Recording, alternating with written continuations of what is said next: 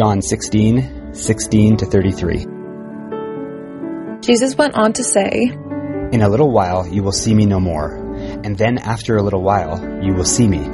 At this, some of his disciples said to one another, What does he mean by saying, In a little while you will see me no more, and then after a little while you will see me? And because I'm going to the Father? They kept asking, What does he mean by a little while? We don't understand what he is saying. Jesus saw that they wanted to ask him about this, so he said to them, Are you asking one another what I meant when I said, In a little while you will see me no more, and then after a little while you will see me? Very truly I tell you, you will weep and mourn while the world rejoices. You will grieve, but your grief will turn to joy. A woman who gives birth to a child has pain because her time has come. But when her baby is born, she forgets the anguish because of her joy that a child is born into the world. So with you, now is your time of grief, but I will see you again and you will rejoice. No one will take away your joy. In that day you will no longer ask me anything. Very truly I tell you, my Father will give you whatever you ask in my name. Until now you have not asked for anything in my name. Ask and you will receive. Your joy will be complete. Though I have been speaking figuratively, a time is coming when I will no longer use this kind of language, but will tell you plainly about my Father. In that day, you will ask in my name. I am not saying that I will ask the Father on your behalf. No, the Father himself loves you because you have loved me and have believed that I came from God. I came from the Father and entered the world. Now I am leaving the world and going back to the Father. Then the disciples said, Now you are speaking clearly and without figures of speech. Now we can see that you know all things and that you do not even need to have anyone ask you questions. This makes us believe that you came from God. Do you now believe? Jesus replied, A time is coming, and in fact has come, when you will be scattered, each to your own home. You will leave me all alone. Yet I am not alone, for my Father is with me. I have told you these things, so that in me you may have peace. In the world you will have trouble, but take heart, I have overcome the world.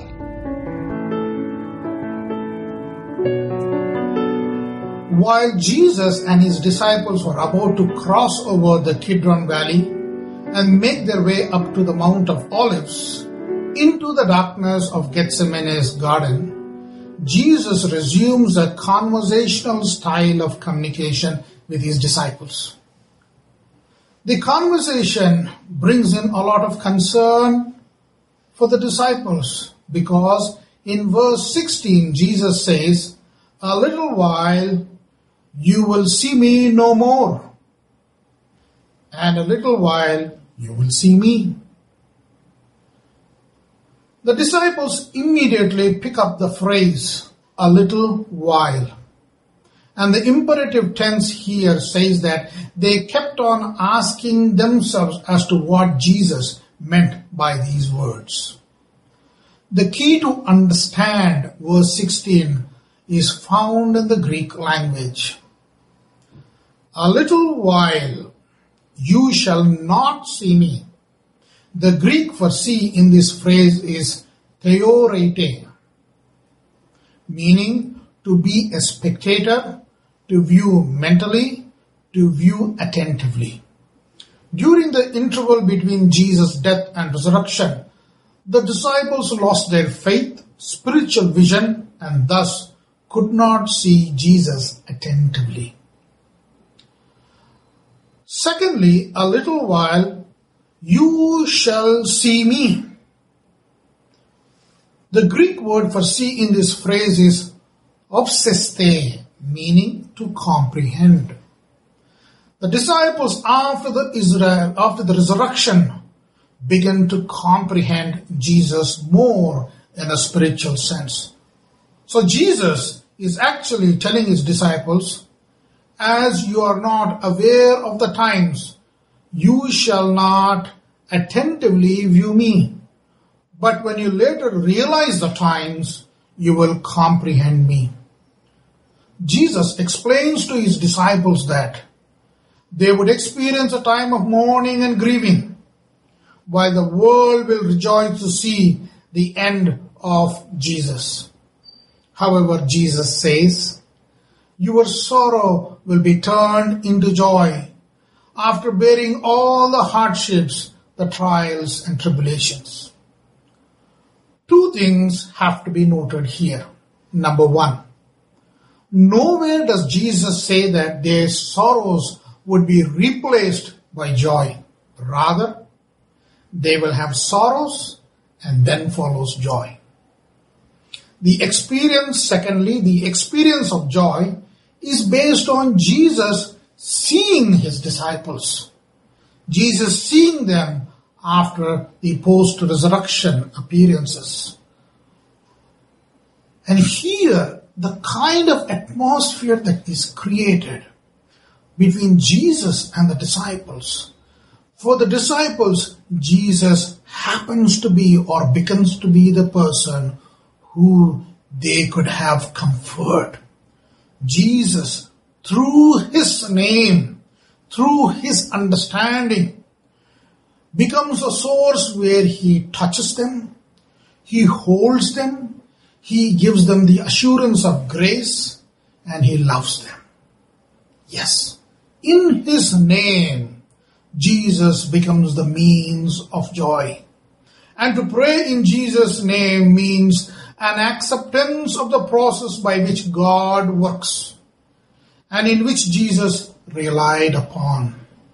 That process is the cross and the resurrection. That is a cross which represents the end, the hopelessness of everything else, and a resurrection beyond it to bring in victory. As Jesus teaches these, he tells his disciples that the hour has come when they in the world will have tribulations. Tribulation, the Greek word thlipsis, has the idea of pressure, being pressed hard. The disciples of Jesus were called on the carpet by the Jewish Sanhedrin and put under immense pressure. They were pressed hard to stop teaching in Jesus' name. They were arrested more than once and beaten up. Except for the elder John in exile, all the disciples were martyred. This was the tribulation of the disciples. So does it mean that the end result of being a disciple of Jesus is failure? Not so. Jesus says, Take courage, for in me you have peace. Verse 33. He promises a peace which passes all understanding. An understanding to coexist with tribulations and disturbances. It is a peace which is realized in and through conflict and struggle. Tribulation will not be replaced by joy, but in Christ we experience peace in these challenging situations with the assurance of overcoming these tribulations like Jesus conquered the world on the cross. Yes, in Jesus, we are touched, we are held, we are assured of grace, we are loved, we are comforted. My peace I give to you. How does this passage speak to us? While a majority of people and nations are concerned about their safety, protection, comfort, status, honor, pride, wealth, and so on, we also see people, nations that are struggling to survive. Those who were once free are now refugees. They now struggle for food and shelter. Very few have come to help. Very few walk along. Elsewhere, many Christians are discriminated and oppressed based on their caste. They are identified as rice Christians, that is, teased for converting to Christianity because of rice. There is a growing division based on religion. Church structures and services are obstructed. There are times members are beaten up by the other dominant. I live in a society where we hear the cries of many young girls in the clutches of human trafficking. Little children deprived of better education because of their community. Young widows living in uncertainty and are not sure of the next meal for their children. The list can go on. Looking at our realities, we could say, hearts have become heavy. Cries have stopped. Only silence has remained. Seldom there are acts of assistance and justice. Many are pressed hard and are choking. The early Christians too had their own share of tribulation. They were burned to death. They were killed by wild animals for the Roman entertainment. Their bodies were lit up as lights for night games, all for their faith. But the greatest thing here is the early Christians comprehended Jesus. They comprehended Jesus and they had the courage, the peace to face tribulations. The assurance that stands then is the same assurance that stands today for those who are pressed hard and are choking. But note, Jesus does not say that their tribulation will be removed by joy.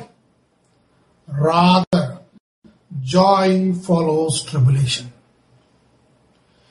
Joy indeed is based on the martyrdom of Jesus' disciples and others who followed Jesus. It brought the universal church. Today we need to ask ourselves, have we not analyzed the times to attentively consider Jesus? Or have we understood the times to comprehend Jesus? Or how does the church, the very body of Christ, tend to see Jesus? Or how does the church see the world? When Jesus sees his disciples, he brings joy in the midst of sorrow. Let us ask ourselves, has the church left? Or is the church still present in this society, allowing the Holy Spirit to dwell and breathe through to say, take courage. The peace of Jesus Christ is given to you in the midst of sorrow and suffering. Eleanor Roosevelt says, it, it, it isn't enough to talk about peace. One, man, one must believe in it. And it isn't enough to believe in it. One must work at it. There is more that needs to be done. There are many more who still need to realize to shift from being a mere spectator to being a provider of peace of Jesus Christ, for which it is imperative to dwell in the in Christ. In the midst of a hostile situation, in the midst of other powers and tribulations.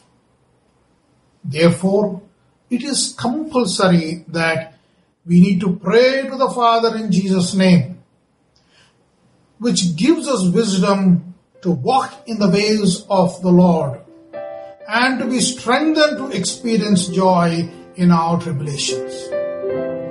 The assurance lies in Jesus' very own victory over suffering and death. Let the peace of God, which passes all understanding, come through the church by touching, by holding, by praying, by being there, giving the assurance of grace, loving them, comforting them, so that the ever transforming power of Jesus Christ may prevail in the many lives of those experiencing tribulation. My peace I give to you. Have courage in this world. May the good God be with us and bless us. Amen.